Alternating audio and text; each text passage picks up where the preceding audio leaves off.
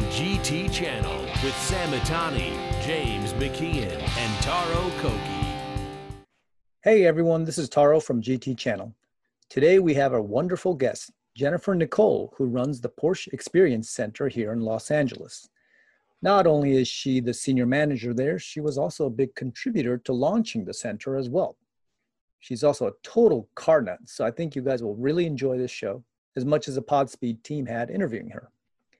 But before we get started, we have a brief message from our sponsor, Creator Formula. Creator Formula is a social influencer agency, especially for the automotive world. If you're a creator making automotive videos, their formula can transform you into a powerful media brand that drives more reach for you, which could be more money, more income. The Creator Formula team and technology specialize in developing talent, growth, and identifying new avenues to earn more from the content you create. Visit them at creatorformula.io. GT Channel is also a member of Creator Formula. They've helped us optimize our videos, and their tools are really, really useful. Actually, you should go see the new gtchannel.com and you can get a glimpse of what the technology does. These tools could be available to you as well. For creators looking for more reach or better monetization, go explore the possibilities at creatorformula.io. Let them help you focus on your passions. Hello, hello, hello. Welcome to episode number 25. We've made it to our.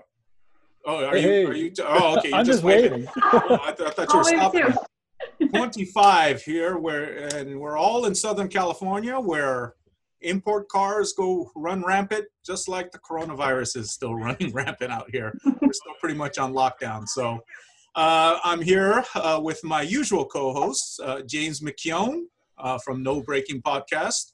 He's our uh, our British ringer. And Taro Koki, who is the president of GT Channel, who makes all this thing happen. Hello, hello. And our special special guest today, Jennifer Nicole from the Porsche Experience Center, uh, right here in Southern California. Hi, Jennifer. Hi, how are you guys? Uh, it looks like you're not at the Porsche Experience Center right now, are you? Judging by that background. I Unless am it's a very not. homey place there. But Yeah, well, this is my makeshift office, so you can see I have some uh, car memorabilia and uh, some fun swag above me. But yeah, it's trying to make it a little bit feel like my office when I'm working from home. So when I get on calls, I can still feel like I've got my automotive touch. awesome. Well, uh, I'm going to let Taro. I'm going to uh, hand it over to Taro to ask the questions. But you could pretty much, uh, t- you know, kind of tell us as you're explaining stuff. You know what the situation is there right now. You know during the um uh, the whole Corona thing. So, anyways, go ahead, Taro. Take All it. right, sure. Uh, hi, Jen. Thanks for thanks for joining us. So, yeah, it's so um, nice to see. Yeah, yeah. So um, Sam mentioned uh, you work at the Porsche Experience Center here in Los Angeles. Uh, for any of you folks uh, watching who live in LA, you've probably seen the uh, Porsche Experience Center off the 405 heading, you know, southbound.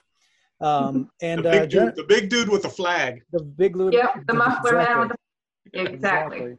Um, so you run that place. Um, let's let's start with that. Um, what exactly is the Porsche Experience Center? Uh, the Porsche Experience Center, although we are not the first of its kind, we've had other experience centers that have been made all over the world. We're the only two in the United States, which is nice. Uh, our particular uh, facility is a 53 acre, what I like to call an adult Disneyland. Um, and it consists of a whole driver development track. So it's not a race track, it's a driver development track.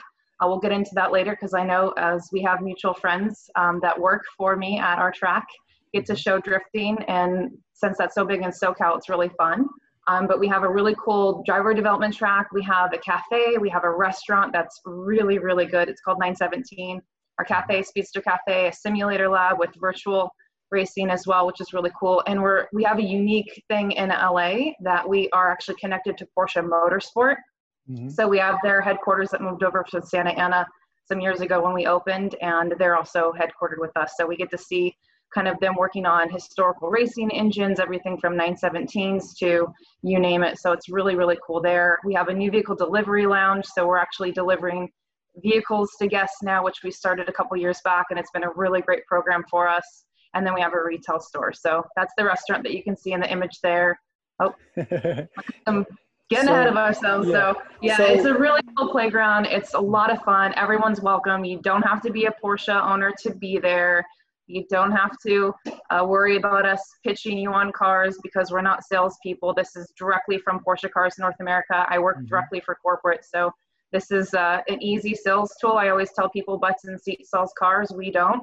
Mm-hmm. Um, so it's just a really kind of fun place to learn what our cars are capable of doing and being more of a brand advocate because it's such a lifestyle brand as you've probably all been to Rennsport or you've seen Rennsport, you know about Rennsport, and you can see just the testament to our brand that we're not just about you know cars that go from point A to point B. It's really a lifestyle, and this is definitely what the center provides. And I'm all about that lifestyle. So for me, this is just like a total dream job.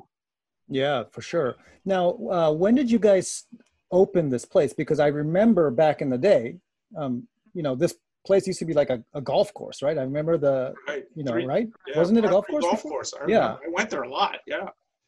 Oh, cool. So yeah, it was a golf course. Um, before that, it was a landfill. So people, once it became a golf course, people actually golfed on it all the time, and it was a really popular golf course. Um, at some point, the parking lot that is kind of in that that south corner there that you see. Um, mm-hmm. Um, that was an apartment complex even before that. So it's definitely had its fair share of occupants. Uh, but now with what we have, um, this is actually a shot that was taken in 2014 when I first got hired. So um, it, actually this is 2013 because in 2013 we had grass still and then we kind of bulldozed the whole land and um, then this was shot. So it kind of gives you an overview of just how big that 53 acre playground is. Mm-hmm and uh, what we were working on there to stabilize. So that's the now, now shot of what it looks like. You can kind of see how the track layout there is. Yeah. Um, the two red things I can point out is our mm-hmm. epoxied uh, wetted modules, the kick plate, which is what looks like the eye, which is in the center. Mm-hmm. There's only two of those in the United States. It's super fun.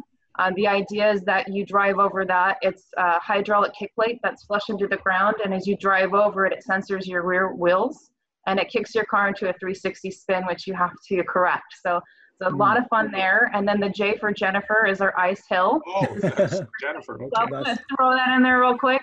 Um, no, it's not that I developed it, but I think it's really funny and ironic that there's a J there for Jen. So um, you can see the car at the top of the hill. Um, it really is a, an interesting way to learn how to drive in what would we basically simulate here as black ice. So, you know, if California um, if you've been born and raised here, if you've been here long enough, like all of us have, you know that pretty much when it sprinkles, it feels like Carmageddon and people don't know how to drive.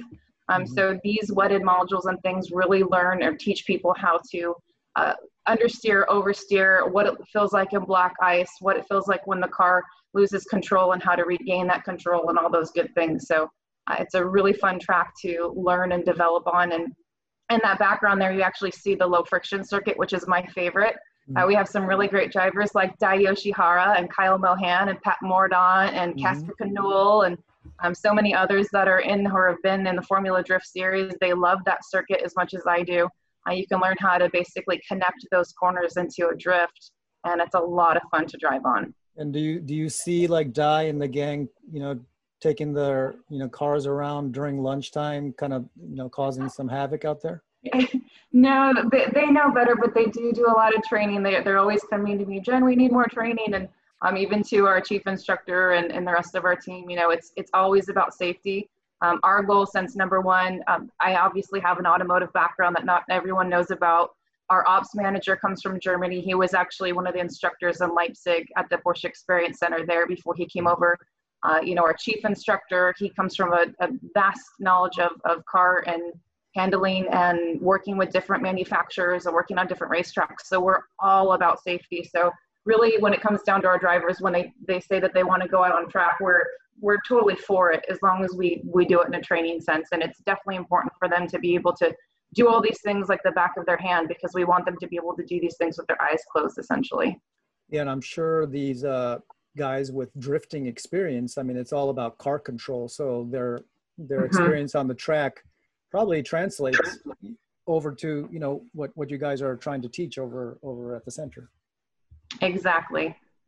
Yeah um, yeah um, so uh, tell us about some of the the folks that, that were seeing is this an event or is this a uh, what was what was this, this is, that was uh, our 70th year anniversary in 2018 that's just the team shot Um, you can see there, we, we don't often get shots of all of our team. That's actually not all of our team. Mm-hmm. Um, we have over 160 people that work for the Porsche Experience Center, but they're in part-time, full-time, and salaried roles. So it's kind of mm-hmm. different in how we um, do those things. But in terms of events, we, it's so hard to get everyone together. And you have our security and our workshop technicians and even Jeff Swartz in that photo there, um, all, a lot of our drive team and our mm-hmm. cooks and so it's just kind of nice to show that uh, that we are such a team, and I'm hopefully crossing fingers that we can get them back to the experience center soon because we're we're running on a pretty lean team right now.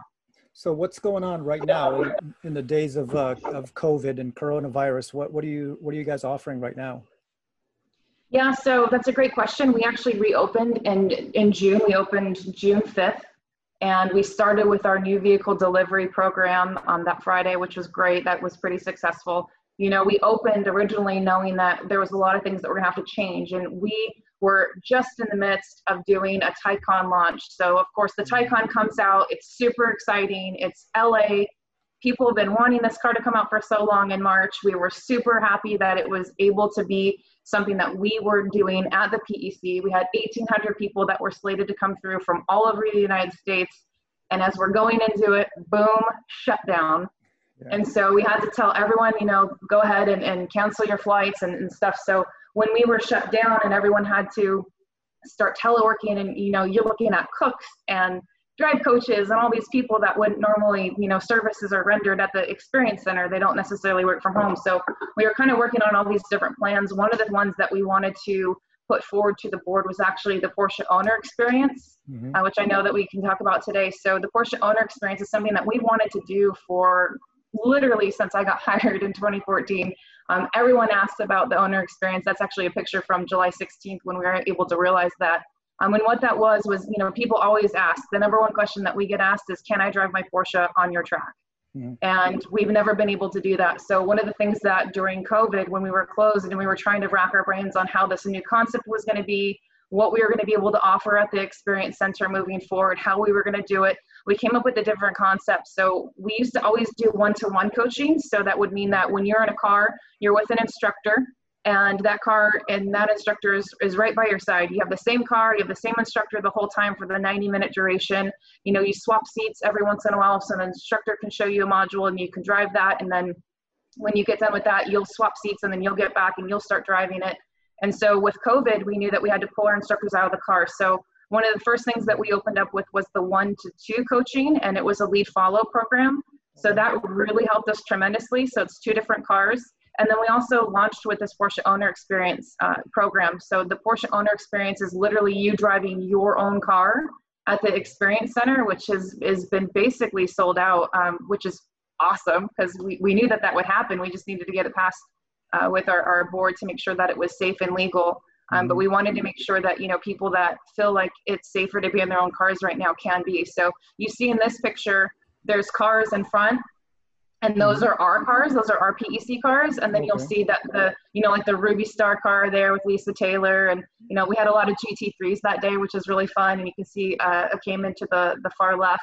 Mm-hmm. Uh, Jeff Churin was there. He's one of our greatest uh, customers. He's in that really awesome oak green metallic uh, car mm-hmm. that he brought there. So maritime blue. We had a lot of PTS that day. I don't know why, um, paint a sample. Um, mm-hmm. But we always love that for pictures too. And so you can see them with their drive coaches. They did a lead follow program. It was super successful. And we've seen that every uh, week since our, our team looks forward to it. We actually talk about it throughout the day about what cars are coming and, and what we have slated, whether it's a 993 or a 964. Mm-hmm. Um, we had a really cool 964 Turbo S come last week. So, you know, you're looking at what a half a million dollar car coming and driving on our track and getting on our our wet modules and, and doing some cool drifting action, yeah. which is super fun. So we've been cool. doing a lot.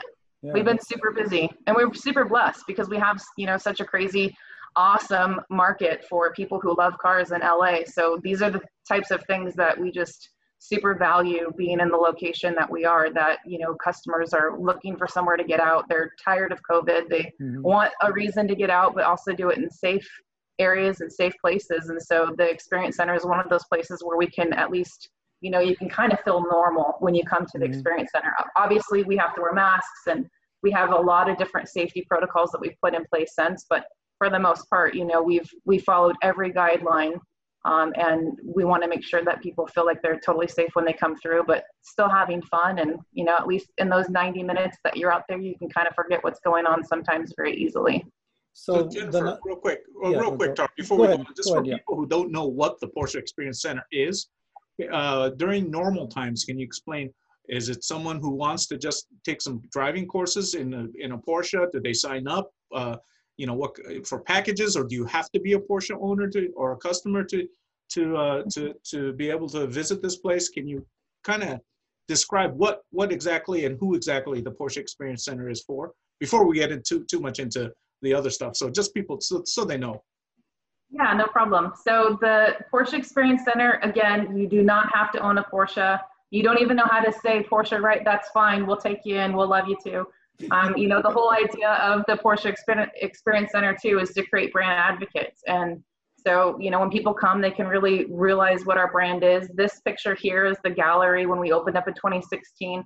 You know, we wanted to show different models of our cars and history uh, of our, our Porsche cars there. You can kind of see in the background behind that glass is Porsche Motorsport. So when people come in, they can kind of get that idea of what we're all about. Um, so again, you do not have to own a Porsche. It could literally be anybody. And if you're a foodie, we actually have a lot of foodies that come in that really don't care about the cars, and that's fine too. We have an amazing chef and an amazing restaurant when we're open. Um, that's me pitching the restaurant, that picture, um, before we were, we were looking at the design of the restaurant. So yeah, I think for most- really great there. yeah, so Yeah. that's cool. There's Speedster Cafe that has sandwiches and uh, we have pastas and salads and stuff that we serve out of there. We have really amazing croissants that we bake fresh in house every day.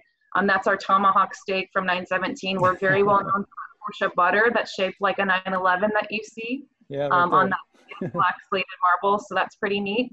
Um, and then our pretzel buns, which are really, really good. And that's some nice fresh fish there and some other stuff. So, you know, we, a lot of foodies that just come and see us on Yelp or see us on Open Table and want to come through.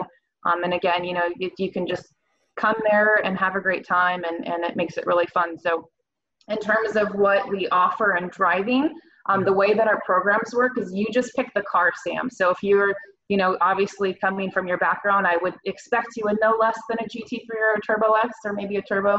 Um, but if you wanted to might be a drive little too much car for me, but no. yeah, you know, you should be driving the Taycan right now. Let me tell you, that Oh, is I a know. mind blower. I have not driven the Taycan yet, but uh, all my journalist friends that have said the thing is Yep. just amazing. So It is quite amazing. I that's actually my new favorite car. Yeah, that's look at the smoke on the tires on an electric car. It is so cool. That is not even edited. That is actually us driving on the track. That car has so much torque. It's so impressive and it's just honestly it's amazing. I'm not an electric person. I have a 1963 Porsche that I drive and I would probably daily drive it if it had air conditioning. Um, so my daily driver when I need the AC is a 911 but I would totally have one of those cars on a heartbeat. So if you wanted to come and drive that, you would choose the car. Um, different cars have different rates, and then you would go out with a driving coach for 90 minutes. And really, the experience is about two hours in total because that 90 minutes you're really on track. You know, a lot of different driving courses that you can do, especially ones that are kind of fun or more entertainment purpose. Uh, built driven courses will be more like the actual seat time that you get might be five minutes or might be 10 minutes. Um, but this is an actual, you know, time where you're spending a lot of time in the car and you get the max amount of driving and driver's education for what we do, which is really nice. So there. Uh, so you offer them in 90 minutes only, or do if if someone says, "Hey, I want more seat time, so I'll pay extra and do you know do We do, yeah. three hours, Uh, four hours, a full day, whatever." Yeah, and so when we first opened, we modeled our sessions after Atlanta. So the Atlanta Experience Center that's connected to headquarters, also super great facility. Um, they have the same, like, you know, 90 minutes. So we did everything in 90 minutes. But then we had so many people that felt like they were learning so much, which is obviously what we wanted to do. Um, they wanted to keep coming back. And so we saw the same people coming back over and over and over again. So we said, you know, what are we going to do? So we ended up basically, you know, Porsche Track Experience in Alabama which used to be called Porsche Sport Driving School.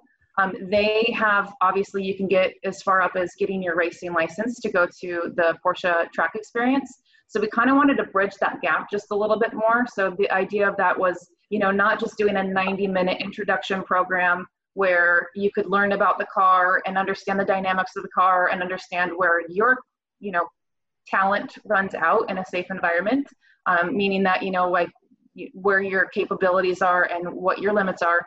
But then when you go to Porsche Track Experience, you know, you're doing the lead follow program. It's a much more fast paced course. It's obviously at a racetrack. So trying to bridge that gap, we came up with different programs. So Accelerated was one of the programs that we have. Uh, it's a four hour driving program. It does get pretty awesome because you can do the TPA app. It's a track precision app. Um, we actually do data and we do that with one of our top tier drive coaches. So, you know, all these coaches that have been with us since like 2016, those are probably more the coaches that you're going to come in alignment with when you go to this type of a course. It's going to be a higher level coaching, um, but it gets you to that point where it kind of bridges that gap more. So if you want to go to a racetrack, you don't feel so, you know, fish out of water if you've never been on a racetrack before. If you go to Porsche Track Experience, you'll feel pretty confident right out the gate, which is also really nice. And we do have a lot of people that do that. Now I have, we don't have a day course, Sam. Um, we probably will do a day course soon, but there's a lot of people that have actually done day courses with us where they just book back to back to back. Uh, we had a father son last year that we actually took care of his lunch. We thought it was the coolest thing that a father son came in. They came in from out of state and they literally did back to back courses for two days straight. Wow. Uh, and Wow. they loved it, but they were very tired at the end of it. Absolutely. So, um, uh, we, uh, you know, anyone who wants to know what, you know, the costs are, I'm sure they're broken down at the website, right? Yes, correct. Yeah, everything you can find is on PorscheDriving.com. Um, so same, you know, you can see Atlanta, you can see Porsche Track Experience, and you can see the Porsche Experience Center LA, um, which is the picture that we're looking at the front entrance there. Uh, you can look at everything on PorscheDriving.com. You can actually book it on your phone. So we have a nice website where it has a mobile app. So if you just happen to be on your phone and you want to see, or you you can also walk into. Uh, we we always accept walk-ins. We just can't promise that we will have a slot available. Okay, you know, I have to ask this, Jennifer. What if someone bends one? You know, it doesn't happen often, thank God. And I'm it to knock on doesn't, but it, there are, you know, I've been to many track days and tracks where these people think they're a lot faster, they have a lot more talent than they actually do. I know. Bad things happen. I just love that the question comes from a former editor. And not me, not me. Yeah, yeah, yeah. So, good question. Um, we do have a damage waiver that we offer everyone. So the damage waivers is actually only fifty dollars. It limits your liability to two thousand. If you don't do that, then your liability would be ten thousand. I always recommend it to friends and family. It could be something simple as you're on the low friction circuit and you drop a wheel, and people don't realize that our wheels are expensive. Um, so you know that could be your two thousand dollar dollar deductible right there. So it's you know fifty dollars, and it gives you much less of a headache, so you can actually go out and have a good time and not stress so much about it. Um, but we haven't really had any bad incidents or accidents, and you know again, safety is our number one priority. So we make sure that our instructors are fully capable of getting into a car and you know taking somebody and making sure that they feel confident when they're behind the wheel as well. Because up until covid they were inside the same car that the customer was driving. And so i know that you know that's stressful as a drive coach especially when this is a country road. This isn't a racetrack. They're not wearing helmets. They're not wearing driving suits. There's no roll cage. So it's really about making sure that everyone feels super comfortable. And you know i think that also too you know the misconception of the experience center is that it's a racetrack and everyone talks about it being a racetrack but you're not always going really super fast. I mean when you're learning to do understeer and oversteer in let's say you know our kick plate you're only going 20 to 30 miles an hour. So and Mhm. you can see how wide that stretch of asphalt and epoxy is and where the kick plate is. So again it's you know all about being super safe in a very controlled environment so that way you can step out of your comfort zone but do it in a way where it's you know if you do spin out or something happens you know where your your talent runs out we'll say um, but you'll you'll find where those limits are not only for yourself but of your car. So that's also a really you know great thing of why we always tell people come to the experience center. I mean i've put people through this like i would put my grandmother through this if she still had her license. I, I think it's really useful for everybody um, and you can learn something that you could use in everyday life as opposed to you know people thinking that it's a racetrack and you'd only use these these skills on a racetrack these are things that you can literally apply to everyday driving So wait, uh, you know, I'm not too familiar with the courses, but there's no helmet required on any of them? no because it's not a racetrack so these Oh, mimic okay. free roads and then you know you look at our low friction circle that's a smooth concrete uh, concrete surface and then it's wetted. And then if you look at our low friction circuit that we talked about earlier, that a lot of our drift drivers, Formula drift drivers like, that's again smooth concrete. And then we actually put flour down to make it extra fun and special. Um, then we have our epoxied surfaces, which is the ice hill, which is the J, uh, which is, you know, smooth epoxied surface wetted.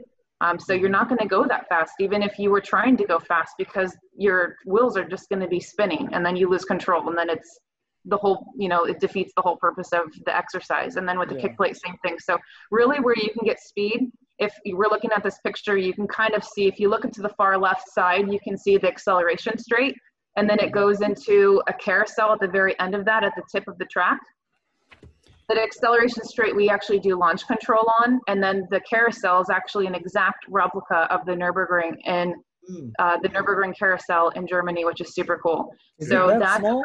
Is the carousel actually that small? The, the It's probably wider. I'll bet you the banking and everything's the same. massive it's a 33% banked curve it's the exact same when we were doing the construction of this this is how german perfection we are which i love um, but when we built it we actually had somebody come and test it and they said that when you go onto the carousel and the nurburgring those plates the way that they're plated you can fill it and we mm. couldn't fill it enough. So they actually tore all the way up and then they redid it again. So then, then we had somebody come out and test it and they said that's exactly the way that it would feel if you're at the Nürburgring. So we like to say that we have a piece of Germany right here in LA. Can I go graffiti it? Mich- Yeah, minus the graffiti. We thought maybe doing some crayon chalk, like, you know, for anniversary, but it would be probably out there all day wanting to do that. So we'll keep it clean. Taro, did, have, did you do any courses here?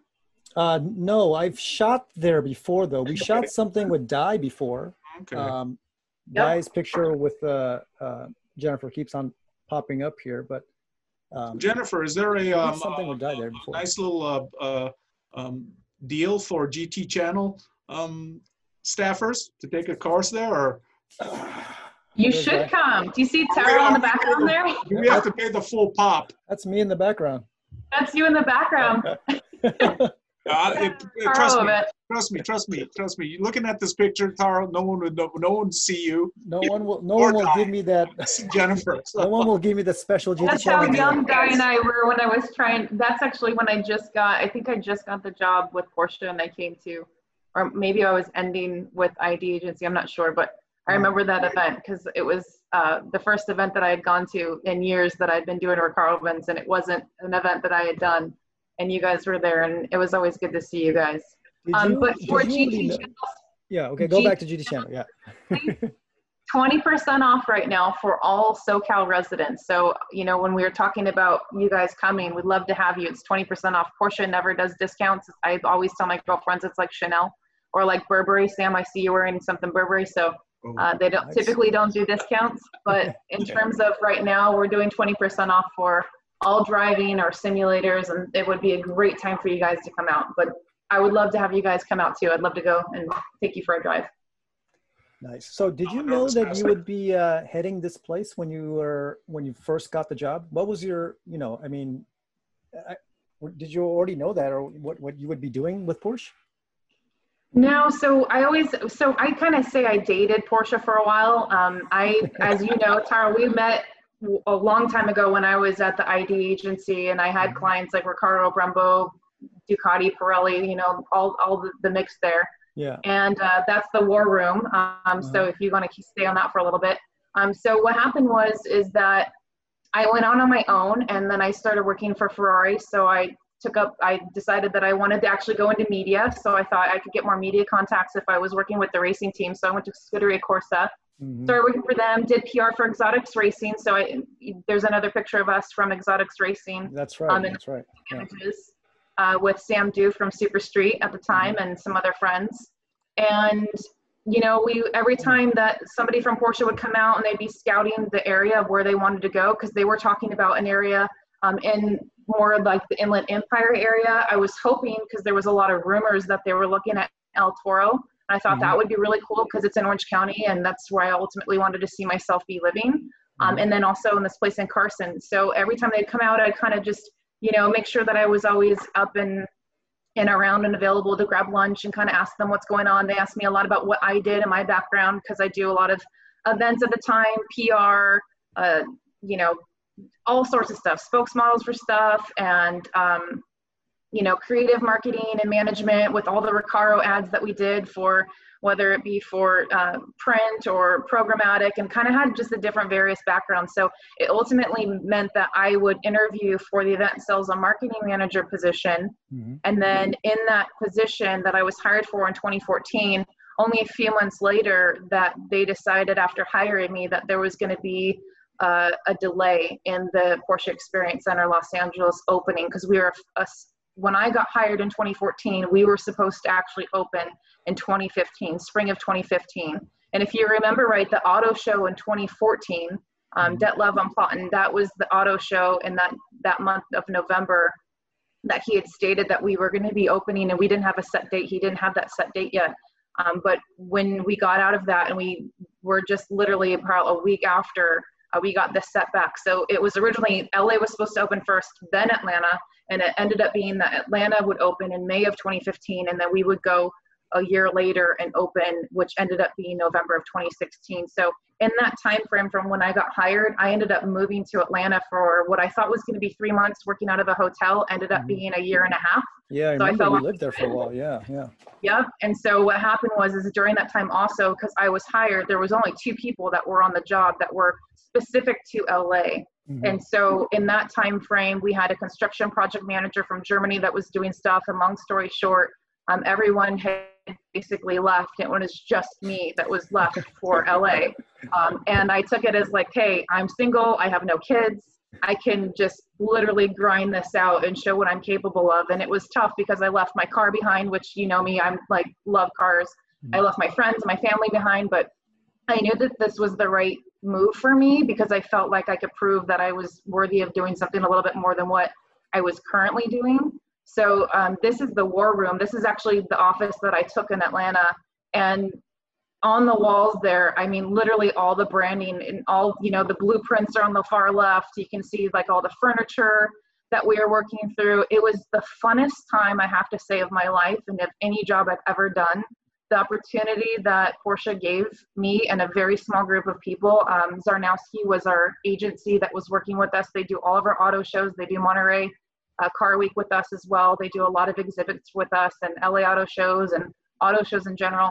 Um, we really worked together and did something super special. And we're the only PEC up until this point that had not gone with that black, red, gray, white, you know, kind of motorsport, very Porsche theme. Mm-hmm. mm-hmm. And the argument there was that, you know, I was born and raised in LA and I love cars and I grew up in car culture and I had a car before I could drive it.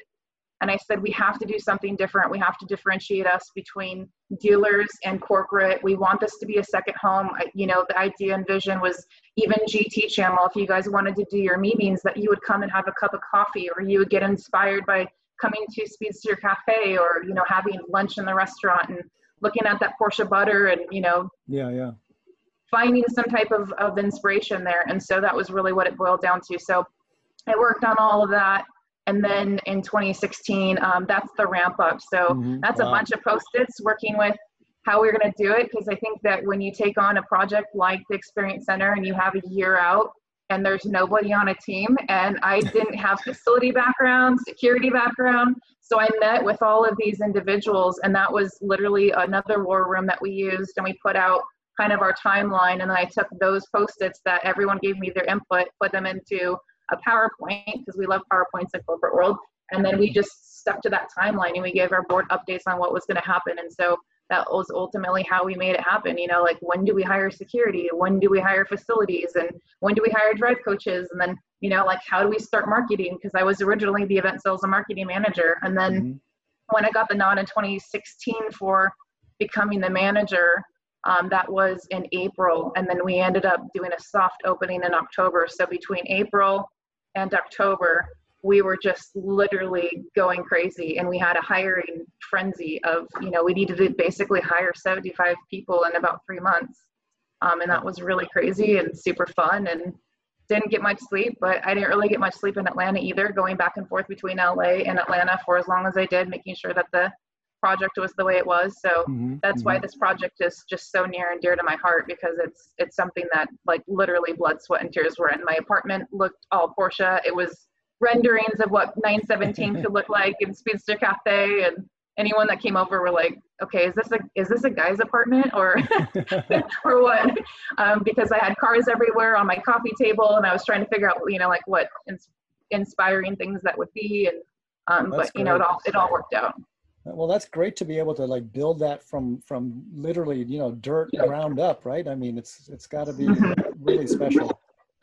It is, and it's a great place, and it's just so nice that the community is so welcoming, and you know, people that are not even, you know, I come from a JDM background. My first car was a Honda Prelude, then I went to a 350Z, and then uh, then I got my first Porsche, the 981 Boxster, and so you know, everyone in car culture starts somewhere, and it's just such a cool hub Mhm. for people to come.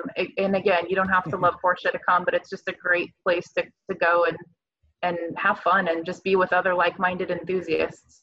There's your baby right there, right? That's my baby. Yep. so, um, tell us about about this one. I mean, how did you did you you rebuilt? Well, you you bought it. It wasn't look. It didn't look like that when you bought it, right? Okay, so that I actually so not everyone knows this. This was my first car. Okay. So I've been obsessing since I did a launch back when I worked for the ID agency. There was a uh, it was called Sanctioned Car Care. If you remember that with cartoon. yeah, yeah, when the yeah. guys so we launched it and this guy brought a speedster to the photo shoot and i took a picture in it and i sent it to my mom and i said one day i'm going to get this i don't know if my husband's going to buy it for me i don't know if i'll be able to afford it but i promise you this i will have that car and so funny enough um, i never thought i could afford it and then i you know fast forward years later i'm working for porsche again i'm on Hagerty all the time i'm looking at hemmings i'm looking at bring a trailer and I'm constantly looking at you know the 356s and what the cost goes for. And so I my friends knew that I was looking for one, but I didn't want to say anything to a lot of people and make a big thing about it because I just didn't know if I could afford it. So I figured what I could do. My dad's retired; he's a fireman. Mhm. He's been retired for some time, and we like to do things together. So I'd said, why don't we get a project car like this? That's the one that we that we found. My friend found it out of a barn, um, and and bull run friends of mine um, that found this said, look, we're going to give you a really good deal on this. It's a really cool story that you and your dad are going to make this car work. So if you look at the kind of the interior of the car, it was pretty bad. I called my dad. I said, Dad, I don't know if we can do this. You know, I called Rod Emery, who I'm super close to. He's like a brother to me. I said, Rod, I'm going to FaceTime you. You know, Rod's like, I don't know where are you at. And I said, Well, here's the thing. The Kardex on this car is Smyrna green. Mm. And if you look up Smyrna Green, and I knew because I talked to Pat Long, I said, Pat, have you ever had a Smyrna Green at Luftgekühlt, the air cooled car show that he puts on? Mhm. They hadn't had a Smyrna Green. I knew it was a very rare color for Porsche. It was only made in 63 and 64. So I feel like the story of this car came from Competition Motors when it was first sold, which is in Los Angeles. If you know Mhm. about Competition Motors and all the Yeah. Hollywood celebrities at the time, James Dean, they all went Yeah. through competition. Competitions uh, has also my my lucky number 38 as Mhm. part of their address. So I'm like, everything was lining up except for the fact that this car was a POS. And so I said, Dad, are you good with that? And he's like, that's fine, we'll do it. So we, I bought the car. I came home and about two weeks later, I got a call. My friend said, look, we thought that the, the floor of this car was super solid. You know, it looks pretty rough now, but you, if you took out the stuff and we, you know, rewired the car and we did this and that, we were thinking it was going to be maybe all in like 40 or 50,000 Mhm. which would be bringing me up to a total of like 85,000. And what ended up being was when I got the call, I had to put Rod on. I was like, Rod, help me out here. He goes, that's going to be like a 120 to 150,000 dollar bill, and you're probably not going to see that car for two years. So I Oh, said. Ugh. yeah. So what happened was, is I got all excited. Um, you know, I only owned this car technically, and I own title on it because I bought it outright with cash. So I I owned my first 356. That was the car. And then in the midst of that, I had bought a license plate frame that I had saw on another friend's car, Mhm. and it said, "Let's play my Porsche." And he said, "These plates, you know, if you want to try and go find an old Brumos plate, or if you want to try and find a Let's Play My Porsche plate, or Competition Motors, if you try and find those, usually at like the lit shows or certain Porsche events, you can find them, but they go anywhere from like fifty dollars to two hundred dollars." So it just so happens that again, my lucky number came up. I paid thirty-eight dollars for my license plate frame. Probably shouldn't say that online, but I did um, because I went at the lit show for two hundred, like in February. But I bought that. It came, and just a little speck of that license plate had Smyrna Green on it. So again, I'm like, oh my God, I'm I'm supposed to have this car. So I called Rod, talked to Rod. Long story short, he said, hey, you know what? If you put it out there in the universe, you'll get your Smyrna Green car. This wasn't the one for you. It was too much work. You know, he buys projects like this and makes them what they are, and they become Emery specials or outlaws, and Yeah. it would have been too much for me.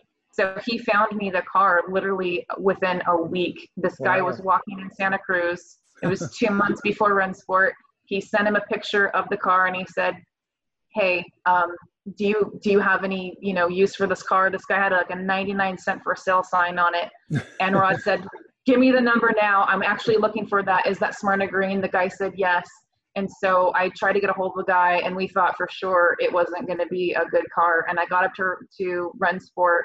Uh, I left my team because we drove up there, and I said I'll, I'll be back. I might be another 356 owner again in about a couple hours. So I took a flashlight, and then I I literally saw that, and I the sun was already setting. It was super hard to see the car. That is not the way that that car looked like when I first bought it by any means. Um, it definitely needed some TLC, but I knew that looking at that and giving Rod a call, and he said buy it, and he, he gave me a contingency as well. He said if you don't like it when you drive it, I'll buy it from you, but you Oh, need to no. buy this. Well, that's that's that's good reassurance though from Ron. I know, right? Well, I told him, I go, it has all these records. I mean, I have this inch, like literally like inch and a half book that has records of that car dating back to 1998 when it was originally restored and it was repainted. Um, but there's there was no accidents on the car. It's a clean car. And the owner just he had a hip replacement and he had other stuff, so he couldn't drive that car anymore, which is why he ended up selling it to me. But it was just one of those cars that wasn't really driven a whole lot. Mhm. Um, he probably drove it on Sundays and he drove it very low in miles when he had a, a new engine redone to it. So, you know, it's just like the perfect car. But looking at people that had worked on the car, if you know Jack Staggs, you know, he worked on the car, Rod's worked on the car now.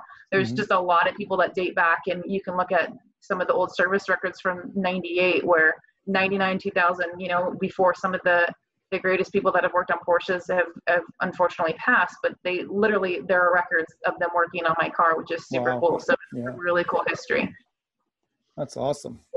James, do you have any uh, questions for for Jen? You've been kind of quiet. Yeah, no, I just wanted to hear more about the morning shift which you guys host. Oh yeah, great great question. Yeah, so that's our aerial shot of morning shift. Uh, you can see it's pretty packed. The only uh, parking lot spots that are available on that far right side are actually those that we cone off for our driving programs. Uh, morning shift is our first Saturday of every month. Unfortunately, we obviously with crowds now, we do not want to have a morning shift um, just to be safe um, and not have crowds. But this is what a typical morning shift would look like if you were to come to a Cars and Coffee. Uh, they're really, really great events. We usually do a theme around Cars and Coffee. Think it- this one in particular was, it looks like it was a PTS, a paint to sample day. So um, what you can see on that walkway, which is like that long cement walkway, Mm. anytime we do a feature car, we let them stagger and park on the walkway. So, and they'll have a little featured sticker that they can go in the car or a featured piece of paper to let us know that they're a featured vehicle for the day, which is really nice. And then all the cars can kind of park around it.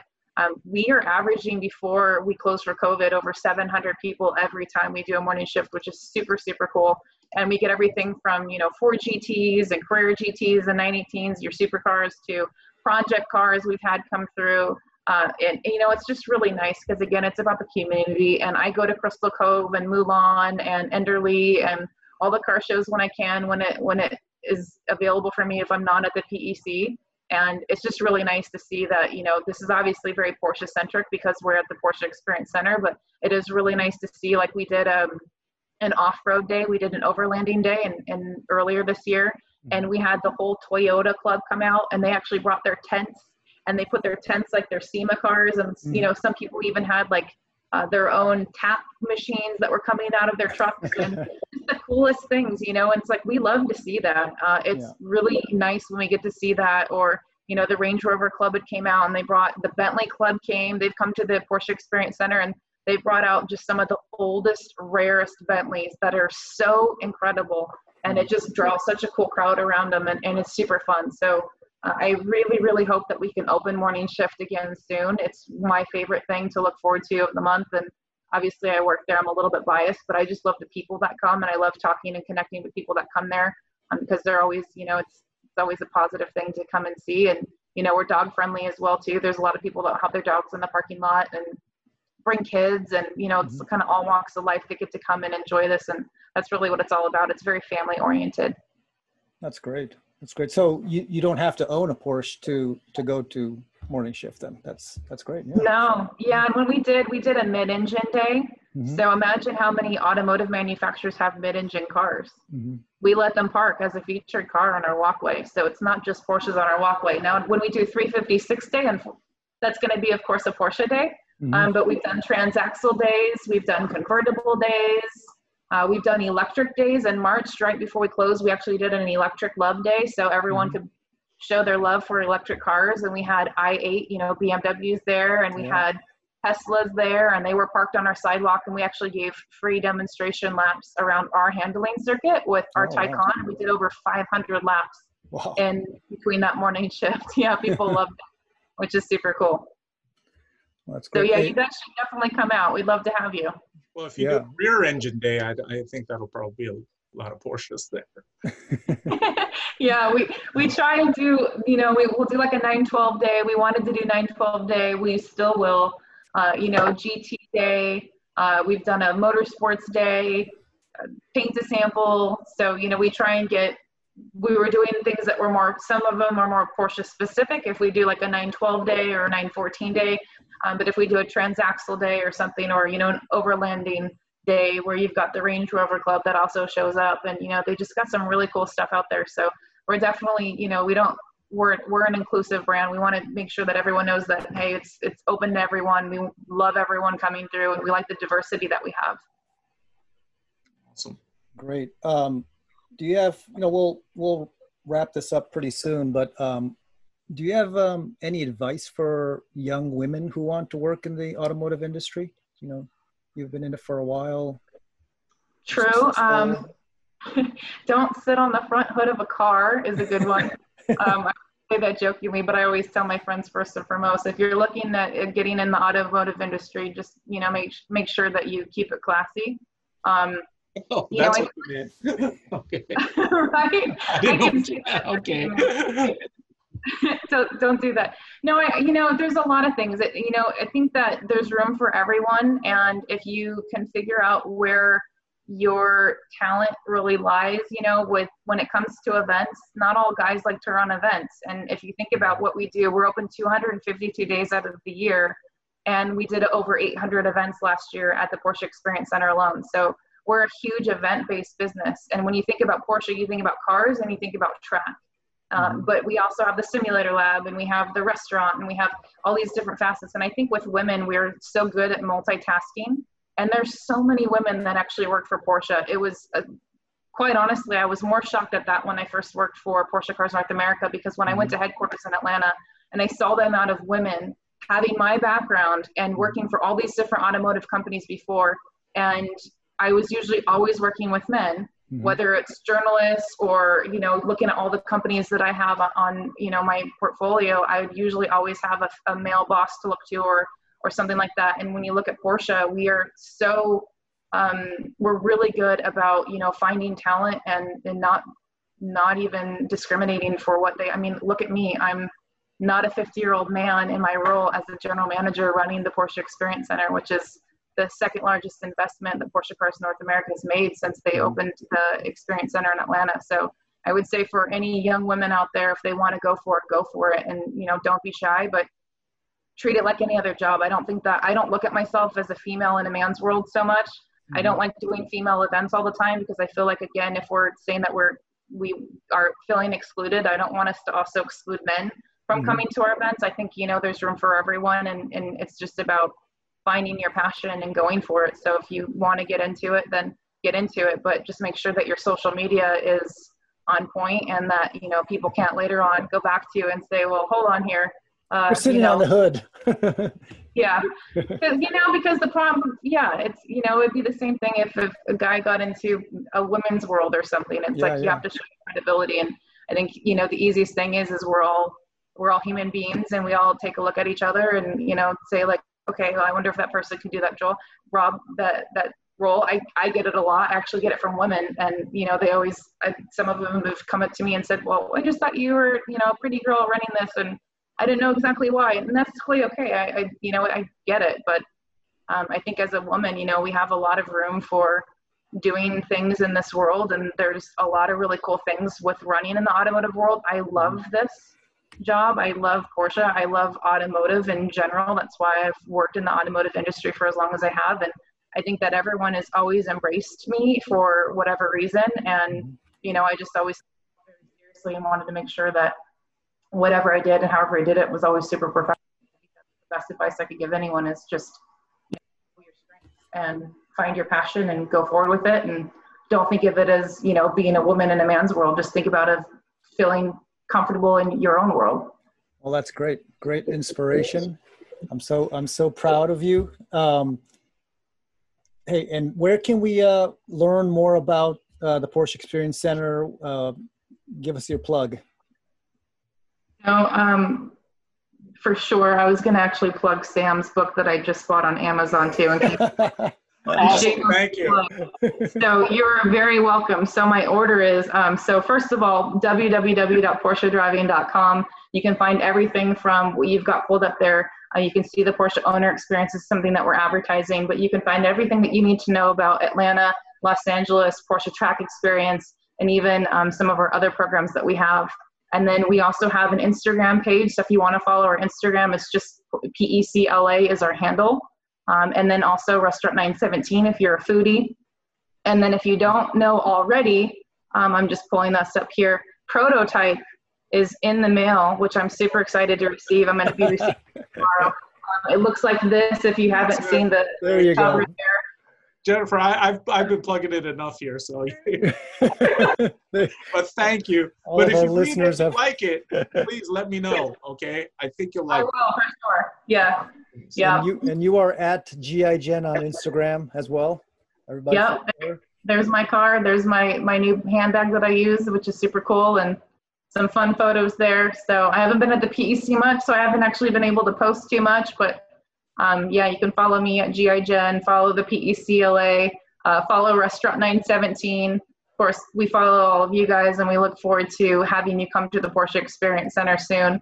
Would love to have you, especially right now. Tell all of your friends 20% off for all Southern California residents. And uh, you know, other than that, if you have a Porsche and it's 1990 or newer, you can come and drive it on Thursdays at 4 p.m. in our Porsche owner experience. This Sunday is actually our first Sunday. We're doing our first Sunday ever, um, having been open for four year, almost four years now. So our four year anniversary is in November. I can't believe it's going so quickly. Wow. Um, but we'll now be starting the third Sunday of every month will be our Sunday um, opening, and we will have our Porsche Young Driver experience that will happen on during the morning. It's a four-hour program, uh, really good. We're super excited. We're almost sold out for this Sunday, and we haven't even actually posted so much of it on social yet. Mhm. And then afterwards, the afternoon will be regular retail. So really looking forward to that on Sunday. I'll be there on Sunday just to see how it's going. And we've spent a lot of time working on our Porsche young driver experience and I'm looking forward to having some of the younger drivers behind a Porsche car to see how that works out, but it should be a lot of fun. That's great. That's great. Everybody go go visit the Porsche Experience Center in LA. Go say hi to Jennifer if you see her. Uh, and learn all you all you want on on their website and follow them on on Instagram and, and other social outlets, please. All right, Jennifer, thanks for uh, being on our Yeah. show. It was great Thank fun. you. Hey man, my computer crashed. So I kind of missed all the all the good stuff. So you're gonna have to rewind and, and watch, Sam. You're gonna have to We, we subscribe. talked about you driving the rodeo or the rodeo to the Porsche Experience Center for morning shift soon. oh well, um, I I was very this close to having a 997 uh, right before the Corona thing, Ah, and you know, I was just so close to buying it. So oh well. I hope you do. That would I be will. I'm super gonna have a 911 soon. As soon as it's- perfect. Come visit. Definitely. Awesome. Well, thank you guys so much. All right. Appreciate No, thank you, Jen. Appreciate it. It's been a lot of fun. Thank you. Thanks, Yes, Jennifer. Hey, Jen, hey, James, why don't you uh, l- l- give us the Zoom so people can see Je- Jennifer here? It's just been the Oh, d- oh, geez. damn screen the whole time. Switch back and forth. right? Is it back and forth? it's, Uh, he wasn't. He it was like his dang screenshot the whole time. So anyways, that's, Oh, but anyways, Jennifer, thanks so much. Awesome. yes. And All we'll- right. Take we'll- care. Stay, guys- stay healthy. Yeah, you too. Get Thank your you. Porsche and then come play. I definitely will. We'll see you then. All right. Take care. See ya. Bye. All right. Dude, my freaking computer crashed hard. When you say your computer crashed, Sam, does that mean you had to go to the bathroom? Is that what it's a It was euphemism long. I for? mean, it, My it- it- computer it because, for a crashed. because time. I have to I have to restart it and then it takes forever to restart. So yeah, it's it's my, it might be time for a new computer here. Uh, Maybe Zoom, you should get two computers, Sam, before you get that new Porsche and obviously your. well, get- uh, well, island in Hawaii. and a Porsche, the prices are a little different. But you know, I mean, uh, before we get into it, we just, just talking Porsches. You know, I mean, uh, she she mentioned the 912. Wouldn't the 912 be an awesome Porsche to bring back again? Because I mean, the 911 right now has been is is the price is getting up there. You know, it's over a hundred thousand dollars. You used to be Mhm. able to get the 911 for, you know, about 60 grand a Carrera too. So it'd be great to have a car that looks like. I mean, what do you guys think? That looks like the 911. Mhm. So you want to put. Smaller uh, engine or something. You want to, you want to You put a Golf engine in Yeah, maybe a. for about sixty thousand or seventy thousand bucks. I mean, I would buy it, you know, Well, why don't you just buy a Boxster, Sam, instead? because I like the 911. Well, then you buy the 911, right? So the Boxster, you could always get a Cayman if you want to want to split the difference. Well, then I would buy a 912 if they had it. But why would you have a 912 when you've already got the Boxster and a Cayman? I don't have the Boxer and Cayman. But Porsche does. Yeah, I know, I but think the 912 would be kind 911's of a a two good. plus uh, two. That yeah. shape, you know, you kind of want, you know, I mean, it's, you know, it's. I think it's like a the- good- like the good- 912. good middle middle ground, you know, I like the 912. because like mean, I think a It hasn't been around for ages, but yeah, I like the 912. Well, like the a starter Porsche, right, would be like a Cayman or a Boxster, right, basically. but if a Boxster want- probably, yeah. Right? Yeah. Yeah. But if you want something a little bit more, you know, And plus, those are two seaters, right? The 911 is officially a two plus two, even though you you know, know, as James will point out, you can't get anything in those rear seats. So, yeah, but but no, I like the 912. Did she did she say what her like favorite Porsche of all time was? Do we have a do you guys have a favorite all time Porsche? um, Race car or or um or a production car? Besides the 917, 917 is an easy pick because I mean the 917 is just that's you know that's that's that's a, that's a legend that's an icon you know yeah. especially with Um, one Gulf colors. I kind of like the Sunoco one, you know, that Mark Donohue drove to. But uh, I really don't have a, a, a favorite actually. I like I like all Porsches. I even like I, I even like you the even like the 914s and the 924s. well I, I even like like the 928. You know, like because oh, the 928's okay for the you know V8. because yeah I'm a, I'm a product. I like of the the 80s. 968 too, but you know, know, and like I, I the other day I, near my home I saw like really clean 944 right just just like driving yeah, along and it, yeah I mean I like The those as well. 924 to me was not a Porsche. That was an Audi with a Yeah, Porsche. yeah, on it, But, yeah. you know, I'd but, uh, probably just have to go a little bit left center, left field, and say I'd like an RSR. I think that's my favorite. an RSR, yeah, that's a, that's a pretty damn nice Porsche. I sat. I was lucky enough to sit in one at the Petersen when I was taking photos of it, and I just Oh, yeah. felt like, yeah, I was at home with that one. I was like, this. I don't Porsches to me. I'm kind of like man on, but then when I sat in that one, I was like, yeah, this is. I could get used to this 1974 Carrera RSR. Yeah, Uh, absolutely. I, that felt pretty good. I'll say that. yeah, Yeah, and, yeah. and that's another thing, James. When we're talking about the uh, 912, the 911 has such history, and you know, such, you know, it's just an icon. And you know, if you can't afford a 911, you know, you could still say, hey, I I got a car that looks just like it. It's a 912, but you know, it's part still part of the hered- yeah, yeah. hereditary, you know, stuff. But I I I like the 912 concept. So that's all I'm saying. You know, the 906. I don't know if you guys remember the Porsche 906, but that is pretty much the car that probably made Japan that really advanced Japanese race car to the modern age because that's the car that came in and beat all the Japanese cars in the Japanese Grand Prix. I think is the fourth Japanese Grand Prix, the 906, because they're Mhm. you know when that thing showed up, they're going, "What the hell is this?" This you know, but it was you know it was it was legal and it, it just killed Well, everything. that's that's why they had to go develop the GTR because they were just getting their asses kicked. Well, not the not even the GTR. I mean, it was the uh, the you know the Prince um, race car. The you know so Didn't the Prince car look very eerily similar to the the 906 as well? Yeah, yeah, because they pretty much copied it. I think you know they Yeah. said, "Hey, we got, you know, we, our cars are our boxy cars aren't, aren't, aren't, are no match for this swoopy thing." So, Mhm, mhm. so anyways, okay. So uh, who's up next? You're up, Sam. Am I? You are. I wish Jennifer stayed around because uh, uh, He I- had a meeting at three something, so. oh, that's that's all right. But maybe maybe it's good she didn't because let me get the pictures up here. Uh, we're gonna do a bit of a update and a um, um what you call it, uh, update and review of this car, which I think you guys could see. Yeah. I can see that one. Sam? Okay, so um, the Tesla Roadster, that's what that car is. Uh, can you see it? Yes. Yep. Oh, great. Okay. Only So- I can't see it if my eyes are closed, though, Sam.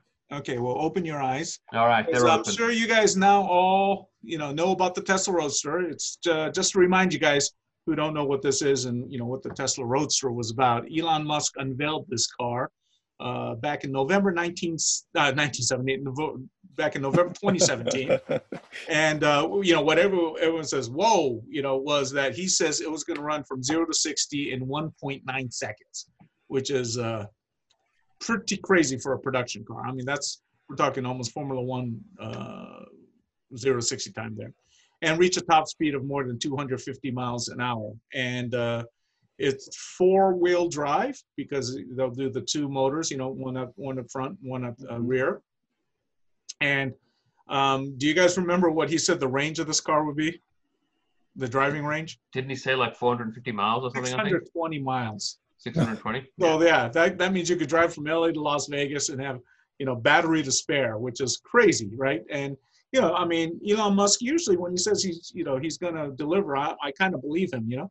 And um, um, this car was supposed to come next year, right? It was scheduled to arrive in 2021, but that's been totally postponed because of the, you know, this dang virus.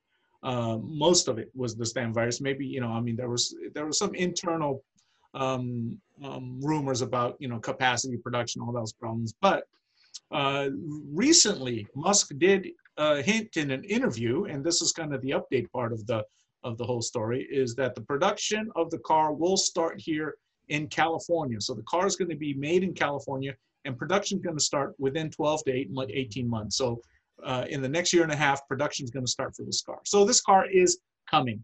Uh, a lot of people said uh, maybe you know it'll get canceled, but no, it's it's not. Uh, so if that's the case, it'll probably be available in 2022 or 2023. So it won't be delayed that much. And if that's the case, it'll probably come out about the same time as the Cybertruck, which I know you guys you guys like. I think, right? Do you guys like the Cybertruck? Uh, I didn't. I wasn't too much of a fan. Ah, okay. Well, and the Cybertruck actually being in, uh, built in Austin, Texas, so it's kind of nice to have something, you know, built in California again because everyone's leaving California. hmm So, anyways, the price tag for the Roadster, they, uh, as Elon Musk said, is a cool two hundred thousand bucks, right? And then there's a rumor of an upgrade version for two hundred fifty thousand dollars, and there'll be also a special package, and I think this is kind of cool, uh, called the SpaceX package, and Wow. they said that's going to include a bunch of cold air thrusters around the car, make it go faster. So does that mean they're just going to launch it into space and create space rubbish with your car? Is that I, what the I don't is? know. It might. I think that's like totally cool. So, uh, but anyways, here's the rear of the car. Let me uh, get that out of there and show you. So there. the SpaceX version is an actual thing that they're. they're that's what the rumor is. Yeah. So, uh, and I don't know where. You know, maybe you know, right around here there'll be some thrusters or something, or in Yeah, in the yeah, uh, in the rear. But it's a really pretty car, as you guys could see. because you know um, the I, I- I even like how the Model X or Model X Model S looks. Um, the front again. So yeah, it is it is a good looking car. This uh, and it's very very simply designed. It looks like what a Tesla Roadster would look like. Uh, any thoughts on you guys about this car? I, I like the look of it. It looks it's a it's a nice looking car. I'm just not. like concept or anything? All right, let, let me do this then. This is what I've got prepared for you guys. So here are some of the cars. Can you see this? My uh. Here are some of the cars right around that price range, and these are Mm-hmm. gasoline powered ones. Yeah. Um, we got the R8 Spider, the McLaren GT, the Bentley Continental, the Porsche 911 Turbo, which you know we I wish we had Jennifer here. Mhm. Uh, Lamb- the Lamborghini Hur- uh, Huracan, I think it's pronounced. Yeah. Uh, and the P- Ferrari Portofino. You can see the um, horsepower. We don't know really what the horsepower of the uh, uh, Tesla Roadster is going to be at, but Mhm. you know if it's going to go zero to sixty in 1.9 seconds, it's going to be huge. And then I devoted a whole page because I thought Jennifer would be here to the Taycan, which is at Mhm. 185,000, and that's LA in the background at 750 horsepower. So uh, with oh, sorry about the. There we go. Um, what do you guys think? What would you guys buy one of these cars instead of the Roadster? What are your thoughts? I'll kind of. Taro, you can go first. Same. I, I, I'm I'm just not, you know, I don't know. Maybe I'm just old fashioned. I'm just not sold on the electric car. Not even Taycan. In 2020, I'm just not sold on the electric car Okay, concept. so you're still a gasoline man. Well, like especially after like the whole um you know, is it is it really like as a whole saving us energy Yes, is is my question. right? absolutely, Well, it will. and, absolutely, you know, we're talking about you know emissions too. You know, absolutely, Taro. Well, it's the- fossil fossil fuels. Sure, I, I agree. I agree with James. I mean, absolutely, every- a million if everyone percent. was driving electric, it'd be awesome, right? It'd be it'd make Yeah, a but- huge difference. but think about like all the you know all the effort you need to create batteries and create these electric cars too though you still need you know starting from bulldozers to you know trucks to carry these you So uh, uh, uh, let me let me uh, Taro Trump. Uh, let me uh, let me interrupt you there. I mean, do you not believe in climate change? I mean, no i do i do that's what i'm saying that all right. that's what i'm saying i'm saying that it, we are we not better off without you know electric cars and just why don't we just you know uh, that's just my, my thing i'm just not convinced yet that Well, to you know, so a little many- bit to you, a little bit to your defense, the cars right now are burn so cleanly.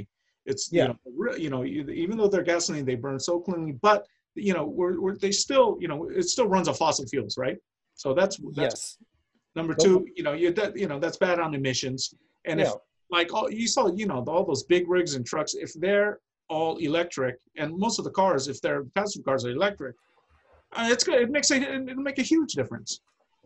yeah yeah i know I, I, I, that that makes sense i mean but that's only like the, the But tip okay, of the so iceberg Taro, here, because okay, Taro. Tara, so have you been buying uh, shares in Exxon and Shell? Is that why this is going this direction? No, is no, that what you're no. telling us? No i haven't i you haven't actually I have shares in Exxon and Chevron. You know, they're they're half of what it was when I bought them. So it's, it's no i'm, I'm just but, i'm just know. saying as a as a whole you know from uh from the entire Okay, earth let me put it this way then, Taro. perspective Uh, Taro, let me put it this way. You have an Was electric. that did Taro just say from the flat earthers perspective? Is No, that what you just said, Taro? no from from a whole global warming earth perspective flat Earth perspective.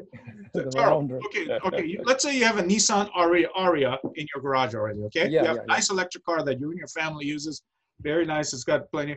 All right, so hey, it's time for you to have your weekend car. Let's say uh, GT Channel just uh, broke some huge records, and boom, you you were purchased by Microsoft or something, and a lot of money came into your Okay. your lap. yeah yeah Uh, two hundred thousand dollars, and you go, okay, well, we're going to give you one of these cars as a bonus. okay Which car would these be? And including the Tesla Roadster yeah yeah in here, which one would it be? You have an Uh, Ariya already, okay? So you're doing your part for the term. yeah yeah term, that- and these none of and these, you know, you could say, hey, I'm gonna just drive on the weekends or whatever. yeah i would probably get the turbo Uh, the Porsche Turbo. yeah yeah the 911 turbo Yeah, okay. That uh, you can, you know, I can't criticize anyone for picking a Porsche 911 Turbo. All right, fair enough. How about you, James? Oh, I don't know. See, this is where it gets really difficult. See, you, I you know you're a McLaren guy, so yeah, but then the McLaren's the weird one with the GT where you can't access the engine. I think from memory. uh, Um, so that's uh, uh, prevents presents a, phys- a philosophical problem for me. Um, I'd like, uh, truthfully, I'd probably want to go with the uh, Lamborghini Huracan because I like the idea of getting a Lamborghini in a flashy color um, for my weekend car. I think that would just be really fun.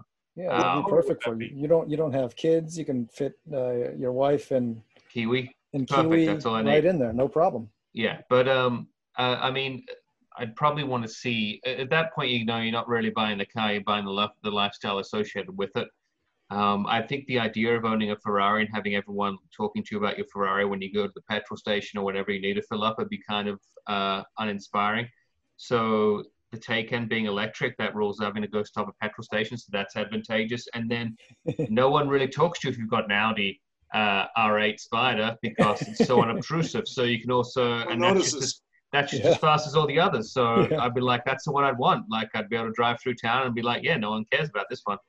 Okay, so the short answer is the Lamborghini. Yeah, Ah, okay, all right.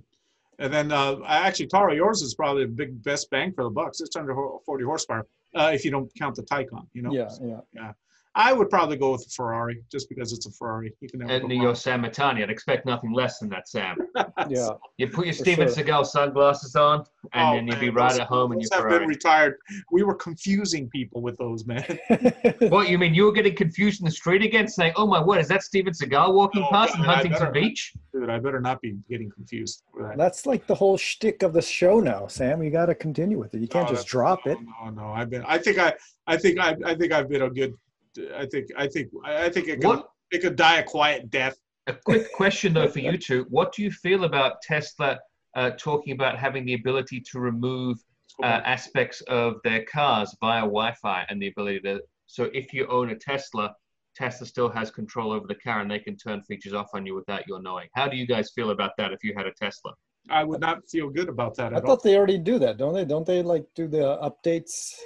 The software That's updating. Th- th- I don't think they have control over it. You know what No, I'm they can. They so they could officially take and can turn pieces of your car off if they want to. Yeah. So uh, Yeah, even of course. I mean, who would like that? No one would like that. but that's what's going to happen to you if you purchase a Tesla secondhand. That's going to be the net result is they have the ability to remove features from your car at any time at their whim and pleasure of Mr. Elon if you upset him on Twitter, say, for example. God, that's scary. That's almost like a movie. And then would you feel like that if the world went that way, for example, as used like a pay for play to things? So, for example, if BMW, Sam, because I know you're a big BMW guy, or in this case, Mercedes is their next article B, and they could, you could just pay for your heated seats in winter uh, and then not pay for them in summer. Would that be something you'd be like, you to play to, where you could have like a, a pay as you go plan for your car and its features? No, that that I think could work. Don't you? So you'd be happy just having a button there, but it didn't do anything. And if you didn't want to pay the extra three dollars a month, so If it's three dollars a month, I probably Oh, wouldn't bother okay. with it. Yeah, yeah, Yeah. Yeah, I mean, it's like software, right? Mhm. You know, like you have uh, Microsoft whatever, or you know, you have uh, uh, Mac OS Catalina, and they can do whatever the heck they want to to the software updates for the next version, and you you know you you might lose Messenger one day because not a lot of people are using it. It's kind of like the same thing. What do you got? Where are you guys on autonomous? I mean, is that something you guys would be totally interested in having an autonomous car? Having auto, full on autopilot? Ah, I think it'd be cool to have it in my car. But yeah, like James was saying, hey man, I would not like, you know, James was kind of almost hinting at, I would not want someone to hack into my system, have some freaking crazy Russian, you know. Wow. be Wow, Sam, I can't believe you went straight there. hey, it's true, man. They're trying to rig this. I did, Putin, I know I'm you're listening. I did not say that. That was Sam Mitani, aka Why Steven why Seagal. wouldn't you trust the Russians, Sam? Come on, our president trusts the Russians more than our U.S. intelligence. I know, I know it's sad, but let's not make it political. we, have a lot of, we have a lot of right-wing listeners too, so it's cool.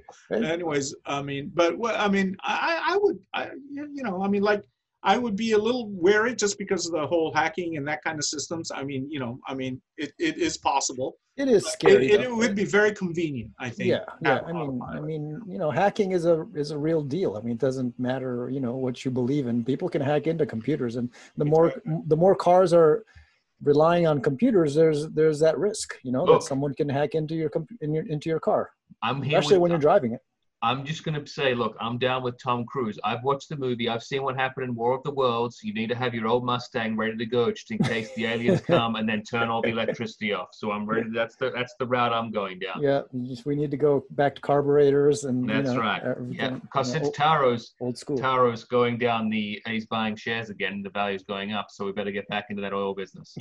Yeah. Okay, well, moving on.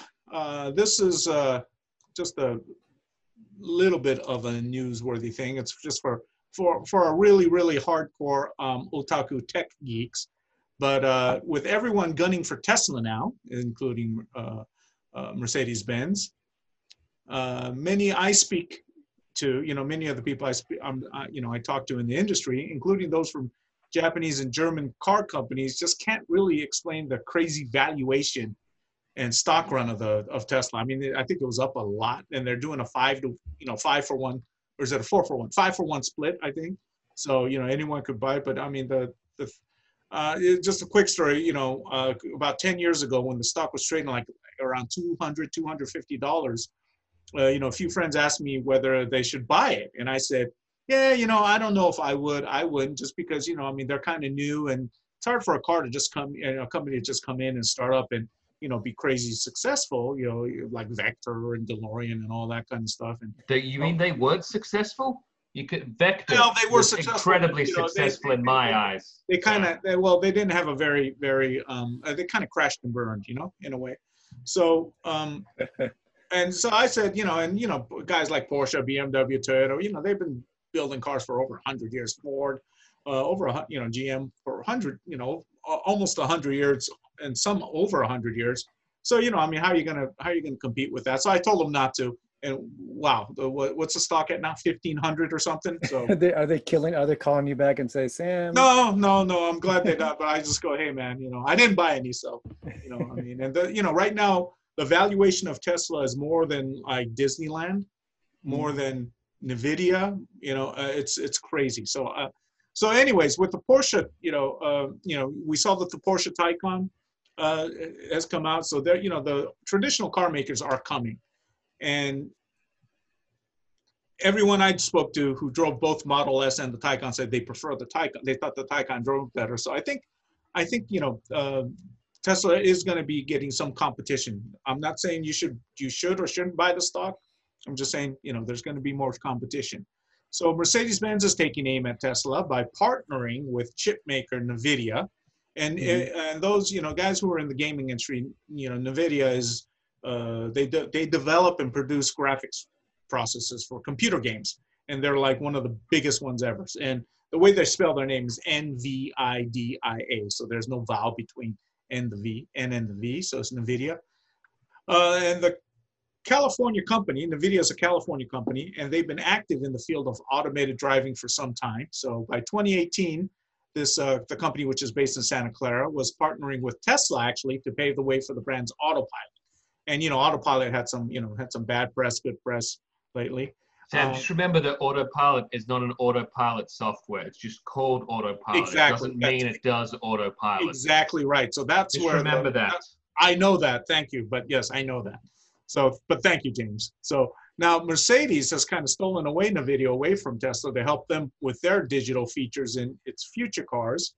And they'll be uh, using NVIDIA's drive architecture uh, that will make it simpler to implement autonomous driving functions functions to future Mercedes-Benz cars. So the idea is that customers can still update their vehicles with new features and after purchase, you know, so they just like Taro, you were saying, you know, you could get, or was it you, James, that you could just get keep getting updated, you know, after you buy a used car, and it'll come with all the bells and whistles of a new car because it's being constantly updated, even if you buy uh, a used one. So it's exactly what I think it was you, James, that you were talking about. So Mhm. the new NVIDIA systems, the Mercedes-Benz will also have a lot of AI app, uh, applications, artificial intelligence. And uh, we hear that the German company is dead serious about bringing the best autonomous drive systems into, you know, uh, into the market first. So that's why they uh, sought the help of NVIDIA. And they said their first cars are going to be coming in 2024. And I have an image of this car up because uh, this is the latest Mercedes-Benz uh, software uh, show car to um, they said that's going to have some autonomous drive systems. So, um, and then I'll show you what the interior of this car looks like. I mean, it's really almost like, you know, do you really drive in it or do you not drive, you know, I mean, or do you just sit in it? So that's how the interior of this, uh, the, this show car looks. So, so anyways, expect something like this to be coming in. What are we looking at here? I don't even. What, It's what this? space That's a seat. Taro. That's a seat. This is Oh, the okay, okay, dashboard. There's this, you know, uh, Okay, right, the console. got it. Yeah, yeah. yeah. You just got it. It's you- like it's like a Just takes Rorschach test. space. Yeah, yeah, yeah. Yeah, it's like- sit there and. So yeah, so you got to just sit there. You can maybe watch, you know, watch your favorite, watch your, you know, favorite movie here, you know, as you're driving. so, so anyways, so that's uh, that's the deal. Uh, just like you were saying, James, and what we were talking about about being updated and stuff, it is coming. So, uh, whether So is you like it or not. Sam, so is Christmas. So is Christmas, exactly, just like Christmas. So, anyways, that's my report for um, this week. Very low on the scoop stuff because it's been nothing's really happening. Everything's about the you know the Z and the and that kind of stuff. So Sam, do you Mhm. think the scoops are sort of dri- dropping off a bit because obviously we've got leftover from COVID and people are just sort of rolling back into work and things like that? Is that what you that's think? so so so true. Hmm. So true. I mean, you know, uh, uh, they say, you know, a lot of people say, uh, you know, uh, working from home is actually, you know, been increasing production and every when we're, you know, on the other side of this COVID thing, people are going to be, you know, not pe- many people are going to be going back to the office. I think, you know, I think that's a little premature. I, I find it. I find some people that I'm working with that are working from, they're not working that hard. You know, they're still getting their paycheck. They're Are you saying instead of them working hard, they're hardly working, Sam? Is that I what think you're I alluding think to? that's what I'm. I, I don't know if I would say hardly working, but they're not. wor- Yeah, they're not as busy as they were when they're in the office. Let's just put it that way. So Really? yeah, well, Mm. yeah. I cannot name names. I cannot name companies. Some people. And and and by the way, I'm not talking about either of you. So That's very kind of you to say, Sam. I appreciate it. Thank that. you. so Thank you. James, I am going to pass the baton to you. Well, I was going to say we should pass it to Taro first because I saw some incredibly good and enjoyable videos over on GT Channel YouTube. So I thought he might have some of those. I, I saw Oh, those okay. too. All right, we can we can do that. Um, actually, it's a great. Wait, hold on. I don't want to. This is you're just looking at my. Are you are you seeing my screen? We can, yes. Oh, okay, good. You're you're looking at my. Uh, I'm looking at your MVP video list and your My- Luminary and your 4,239 bracketed things for GT Channel and GT Channel's Amazon and the buyer's guide TC.xls. What are you? What, are you a Russian? You a Russian Look, spy? this is just all There he's showing us. Look at that. There. How's that? This is better, right?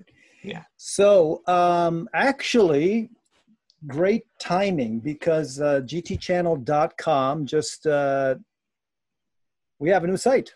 We have a new site. This is um, actually um, the fruit of our own internal team. Uh, on the back end, we have a thing called Creator Suite that's that's running and um, managing this all of this content. So what it does is we can um, uh, cut up these videos, these full length. This is a five minute video that we just released yesterday, but it cuts cuts them up into these smaller uh, micro moments here. Can you have Justin smile for some of these frozen shots? And that, that's kind of his his his character. Oh, it is. Okay. He's, he- Well, he's kind of smiling there, so we'll tell him that. Yeah, we'll tell him that. Oh, he's kind of smiling there, so that's. yeah. So as you can see up here, these are the micro moments Okay. within within the video. So, Okay, so you you could actually go.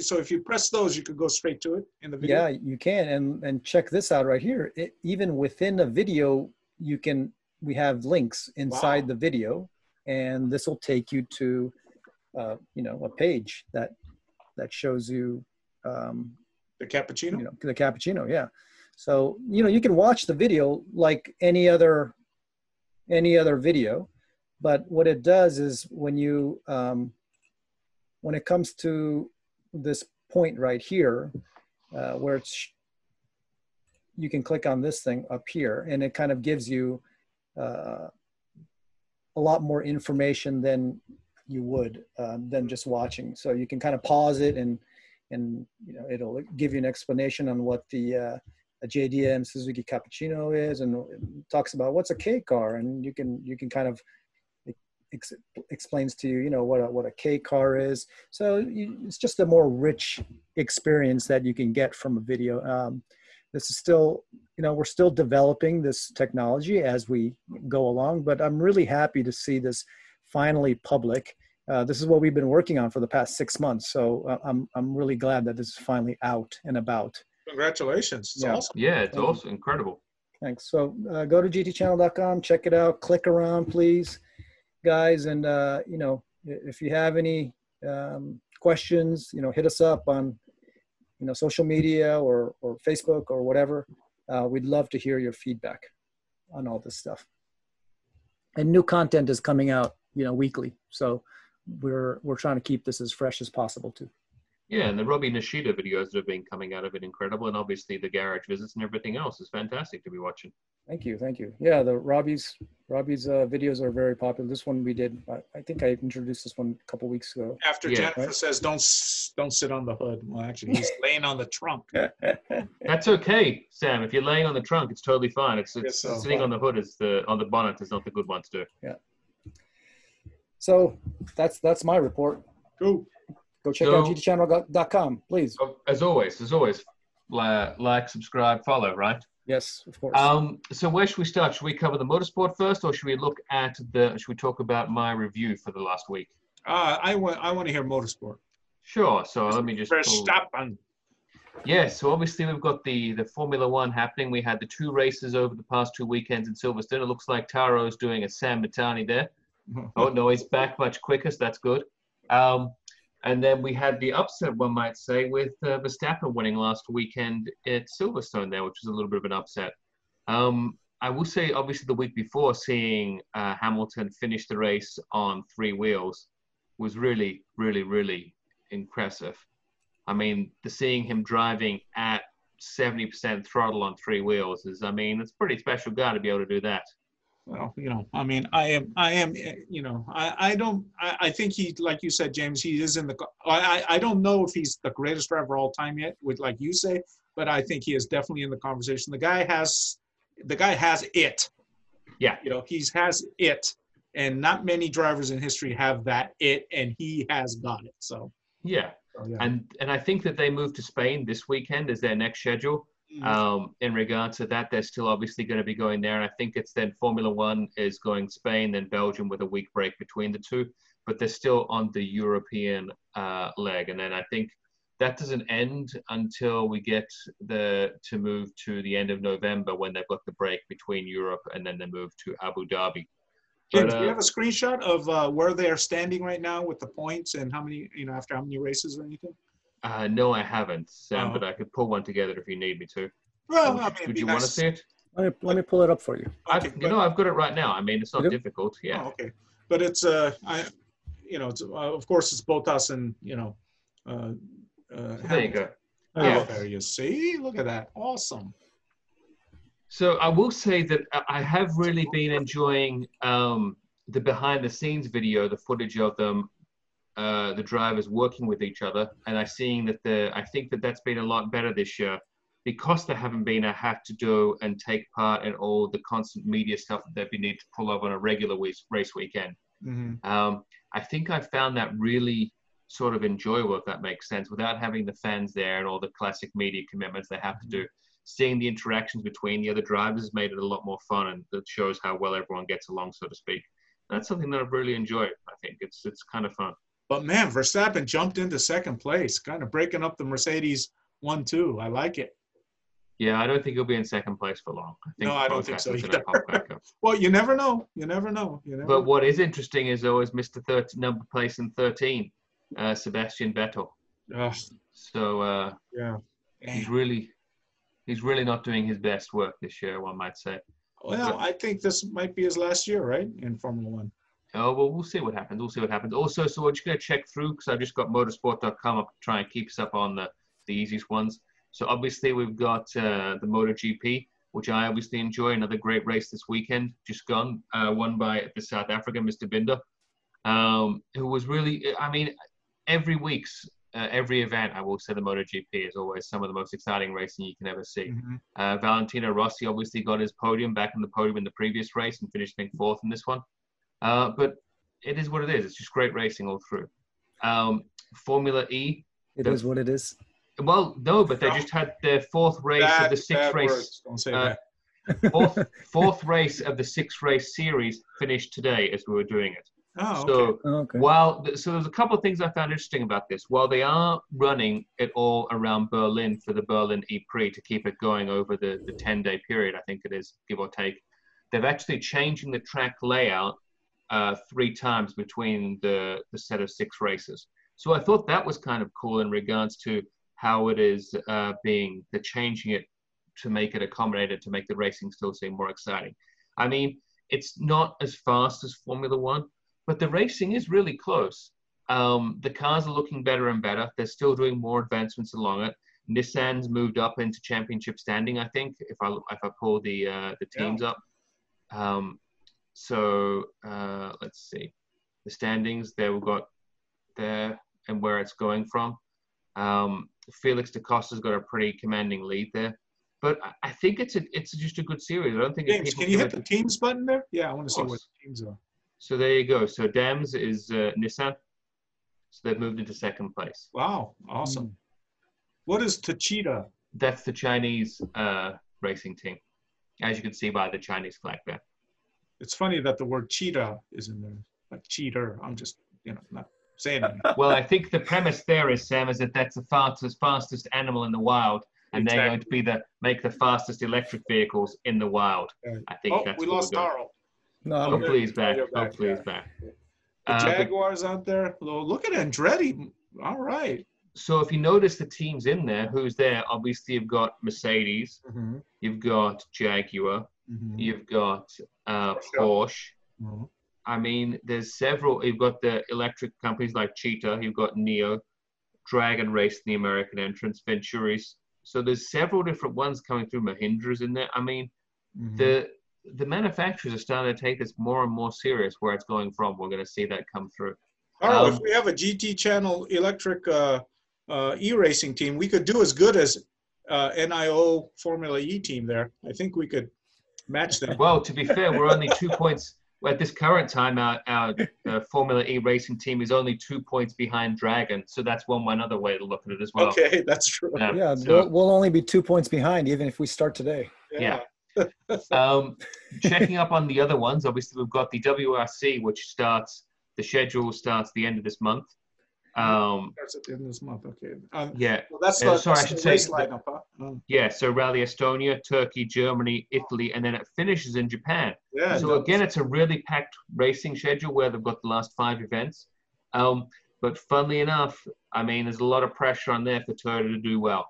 Mm, Um, that's finishing right. in Japan and winning in Japan. I mean, I think that's obviously what they're looking for. they're in the lead right now, right? Yeah, so I'll just pull it up for you guys.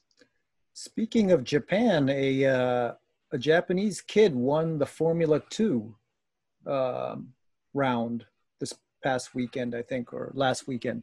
I think he did as well. Yeah, Uh, so, so with that being the case, we'll touch on the Super GT. Um, I watched the, the last, we'll say, 30 minutes of the race this past weekend on YouTube. I Mhm. noticed, Taro, that they are actually, uh, they do the Super, Super GT broadcast on YouTube. They even do the race.com broadcast. therace.com, doesn't it?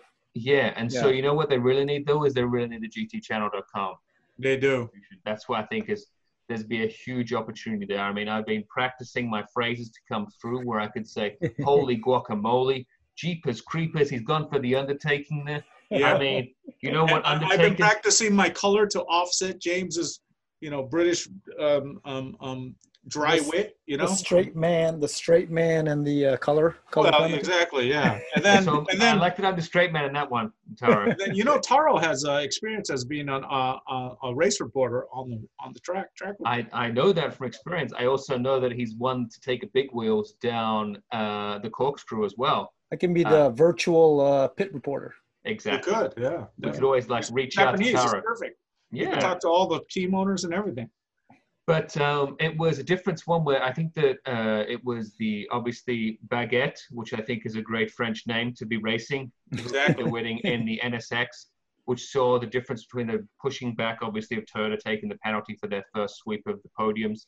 Um, How did Toyota through- do? How did Toyota do this? They they moved back slightly. They didn't sweep the podiums like they did last time. But Mm-hmm. uh, one I think I did like in the GT 3000 class, I think it is, is the Prius. I'm a big fan of the Tour de Prius they race in that one because obviously Mm. we know Prius for its famed hybridness and uh, use here in Southern California, maybe find at the Whole Foods parking lot. But uh, obviously in Japan, it's a little different. You get to see it on the racetrack.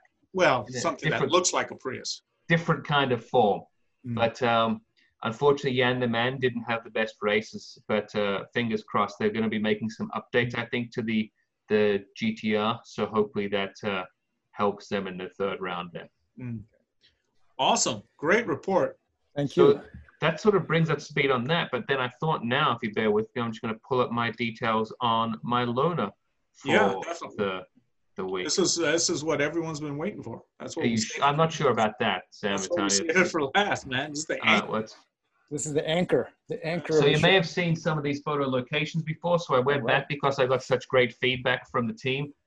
Um, It's cool. this- I like it. So Uh, this, the color, the coordination here is is, is great though. The backdrop and the color of the car. well, I learned. You see, uh, Taro, last week because I didn't have a car review, I spent a lot of time analyzing the photographic work of Sam Mitani on his Lexus Looks like you. NX review. Looks like you the did one some learning. photo. The one photo that the we have. one photo of his review, you know, I thought, look, you've got to get different angles here. You've got to see where it's at. So um, I took Oh. a trip down to downtown LA. Artistic. I like it. So this is the the Volkswagen Atlas Cross Sport. Um, so it's uh, the difference between the Atlas and the Atlas Cross Sport Mhm. is the Atlas Cross Sport gets rid of the third row of seating. Um, it's a little bit shorter and a little bit uh, lower, I will Okay. say, in regards to that. Um, about three, uh, about five inches, I think, shorter and two inches lower. Um, one thing it's got this one is where it starts to get a little bit difficult for me and the thing and the review of it i mean it starts it starts around 32000 but this vehicle version i've tested the SEL v6 with 4Motion comes in just a hair above $50000 Ooh, Mm, man, that's Wow. yeah really. but having price range. having said that though it's a very it's a very big car i mean it's a big car it's very very comfortable i don't know whether where they get the sport from to be fair um, it's more i'd say soft because it's quite squishy on the suspension but i think if you're driving at i mean taro i Look at think these for photos. I love these photos. Taro for you uh, with the family, with the, the two kids and Yeah. the two dogs, I think it'd be a great fit. Look at Um, this, James. James, I mean, wait, go back to the last two shots. Look at this. Uh, was it was it on purpose that you actually had the reflection that looks like graffiti on the reflecting on the side of the car? I mean, that is just art, man. I'm, I'm, Sam, I learned this all from you. I even the next from you. one, even the next one. Look at that. Look at that is that. art, man. yeah, this is great.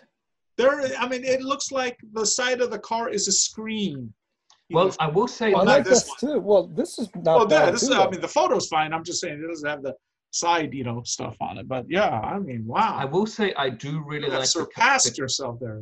Thank you, Sam. I do really like the color of the car. Um, I think it comes and it comes in like very nicely appointed. Okay, yeah, this this this is not one of your best. Um, tires all bent. I mean, that's that, that was. I mean, I, I'm sure that was not supposed to be in the collection. Sam, Let's- Sam, let's- I've let's got to say, move on. Move No, on. no, I'll just just we point this one. Larry Chen said that you always need to point the tires in the car. So No, no, not, not if it's a profile shot. Look, just saying. I'm just saying, is it, discuss that one. is this, is this, this is you too, right? Yeah, Yeah, not bad. You know, it's kind of weird that you have the word dead on the license plate. I don't know what well, these things happen. Body But this is, I guess, why Let's it's stick to known. the car. Let's stick to the car, Sam. So this is the sports version of it. So it's a sports utility vehicle for you to go and take your various things around town. Yeah, yeah. I've I've actually been in the Atlas. So when we go, um, uh, you know, down south to Orange County, uh, San Diego County, North San Diego County for our surf trips, um, some of my buddies have brought this car uh, down, and I've been in it. It's it's pretty comfortable. But you're saying that this is this car, the cross crossover. Which what's the name of this? The So this is the Atlas Cross Sport. Cross Sport. So this is a little bit smaller than the Atlas. Yeah, but that's the way. So you got from the Atlas, which is three rows. This is just going to two rows. So Mhm, mhm. it really makes a difference. So these the obviously the press picks in yeah, regards to how much room you have in the back there. Right, so right. remember when I really talked about the the Ram truck where it had more room than a Bentley? While Mm-hmm. it doesn't have more room than a Bentley, it's certainly got enough room in the back there for adults. So while you couldn't fit as many people on your surf trip, Taro, you'd be a lot more comfortable driving down to the OC for your surf trip in this. Yeah, um, yeah. And it is really, I mean, it, while it is fifty thousand dollars, it it is really nice inside. I mean, I've got this really lovely interior that they've got here, which is like the burgundy black offset between the two. Um, it's got all you can imagine is everything, every modern con in regards to safety and security features that you need there to keep you with the digital instruments, the cluster. One thing I do really like is this um, on the in the, the dash gauge here, which comes specifically with the SEL. It Mhm. sort of lets you customize how you want to look at it. It gives you your map in the center there, and then you can play around with the dials. Um, the the V6 that I've got, so I think 3.6 liter, running at about 276 horsepower. It can tow around 5,000 pounds. I think 5,000 pounds the limit. I'm not sure who is really going to be towing things with the Atlas Cross Sport, um, but if you need it, it's there and it has the ability to. I have, Um, I have a question. Uh, maybe Sam would know the answer to this. So you know how? Uh, can you go back to the picture where uh, before this one? Um, no, where the seats are down. Yeah. So why do they have two and one always? Why don't they? all Why do they never have? You know, all three individual seats go down? It's gonna be really hard to um, put down the middle seat from where you are, and it's it's it, it's it's just a, a convenience thing, you know. You, you if you want all the room, you could put them all down. Uh-huh. If you only have like a pole or something like that, you could just put the one down. Yeah. It gives you three three um three um, uh, um, um Options. options. But if you Yeah. put another one, that's no- that's that's that's another seat, another stuff. That's cost. Number one. I see. Right. Yeah, and number two, it, it'd be hard to just put down the middle. I mean, how many people are going to just put down the middle seat?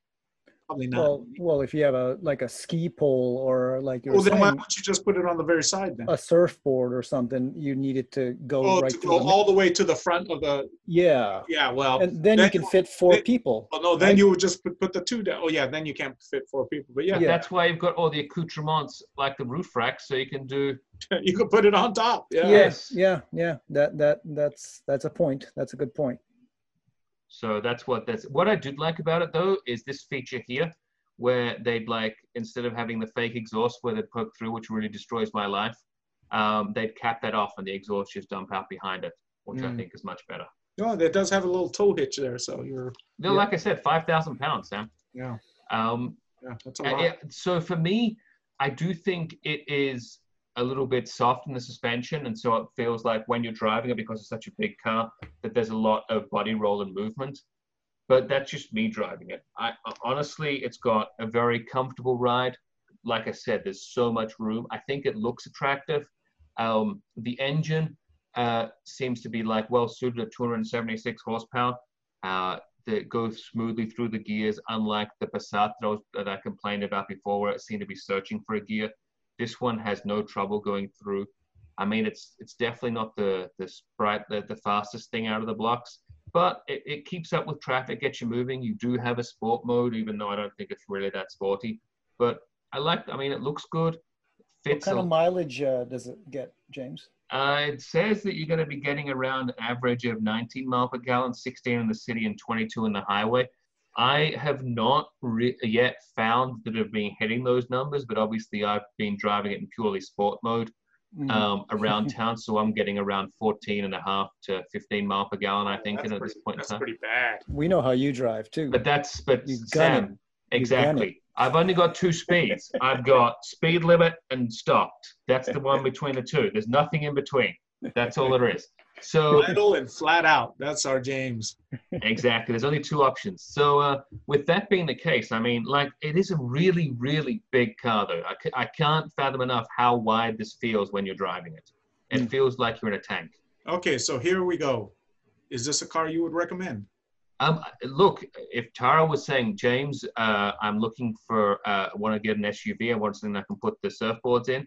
I mean, it's going up against the Honda Passport, the Ford Edge, Jeep Grand Cherokee, Nissan Murano, Chevy Blazer, and from our friends over at Toyota, the Venza, which is going to be coming out later this year. Um, I think from memory, the one that's doing the is the preferred one at this point is the Honda Passport is like the one to be going after in this segment. But I mean, I think it really warrants a look. But I probably wouldn't go for the higher range of the the 3.6 liter. I might honestly go for the smaller engine, which is the two liter. Um, two Well, you're liter not, you're four-banger. not, you don't need to tow anything 5,000 pounds, right? Yeah, I don't need to tow anything 5,000 pounds. That's why I'd go with a smaller engine and probably just spec up a smaller engine vehicle and it'd come in under the 40,000 as opposed to with the 50,000 mark. If that makes Mm. sense. Right. I think that's where it's it, it it's it's like a sweet spot for me. But like I said, if Taro was doing this, if he wanted to put the Toyota out to pasture and look for something new, wanted to look at an SUV, I'd say it's worth it's definitely worth a look. Uh, I think it's a Something com- not Japanese or Asian, you know? Exactly. It's to go out there and have a look at the market. I mean, it feels luxurious. Uh, it's going to be interesting to see. Because my next vehicle I'm going to be having is the Lexus uh, 450, and so with that being the case, it'll be interesting to compare the two and compare and contrast when they're very similar in a price point. Cool. Cool. But yeah, so I give it. I mean, I give it a thumbs up. It's a good car. I think it looks good. I like the LEDs when And they it come is on. one you would recommend. That does, yeah, I would recommend it. It does have a weird feature that I find unusual uh, with the the backup camera. When you're using the backup camera, the backup camera makes you feel like you're much much closer to objects than you actually are. Um, Just is- like your side mirrors. Well, yeah. So it's got it should have the warning come on because Yeah. I'm constantly like if I'm reversing into a car parking space, I think I'm right at the wall, and I turn around, I'm like, oh no, I've got two and a half feet there behind me. Hmm. So you know, there's just things that I'm showing. If you got, you just get used to it over time, and it's one of those things, kind of thing. Okay. But like I say, it's it's a good car, but maybe at the fifty thousand dollar price point, it's a little bit pricey. Yeah. Okay. cool.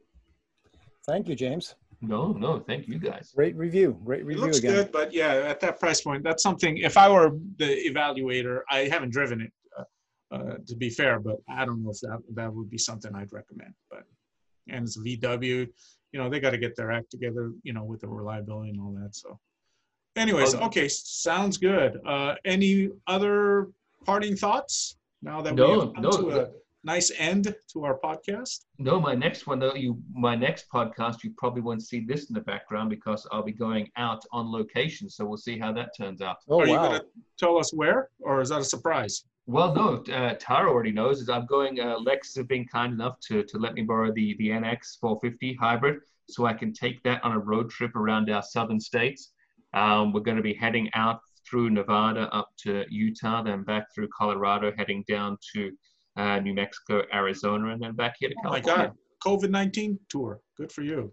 Well, the, the premise being is hopefully that the, hitting all the the, hot spots. the Lexus will hopefully protect us. That's the premise Oh my between, behind you're it. hitting all the hot spots. Well, be be careful. Wear a mask. Bunch of bunch of guys over there. They don't. They're you know they're they're there to infect you, man. Look, all I'll say is there's going to be they're going to be probably want to stay as far away from me from possible. Look, I'm an Englishman wearing a mask, driving a, a Toyota uh, Lexus. So I mean, it's probably all the things they don't really want to be named. So I'm Well, okay you can that front. report to us on how the situation is out there from the ground. I will. I'll be. I'll be reporting. I think next time I'll be in Taos in my next report. So we'll get to know from Ooh, there. oh, that's that'll be nice. Yeah, yeah. Nice. Um, for our next episode, actually, we have uh, Mr. Roger Williams from uh, the What's My Car Worth. Uh, maybe some of you guys have seen it on the Velocity uh, channel. It's um, one of those shows where you know you you review old cars, uh, not not so old cars too, uh, but uh, you know, you uh, user brings up a car and they uh, they drive it and and they kind of review the car and they give it a, give it a price, and it's uh, He's the uh, executive producer of the show, so we'll have him on. It'll be an interesting, uh, interesting show again. Okay, sounds good, man.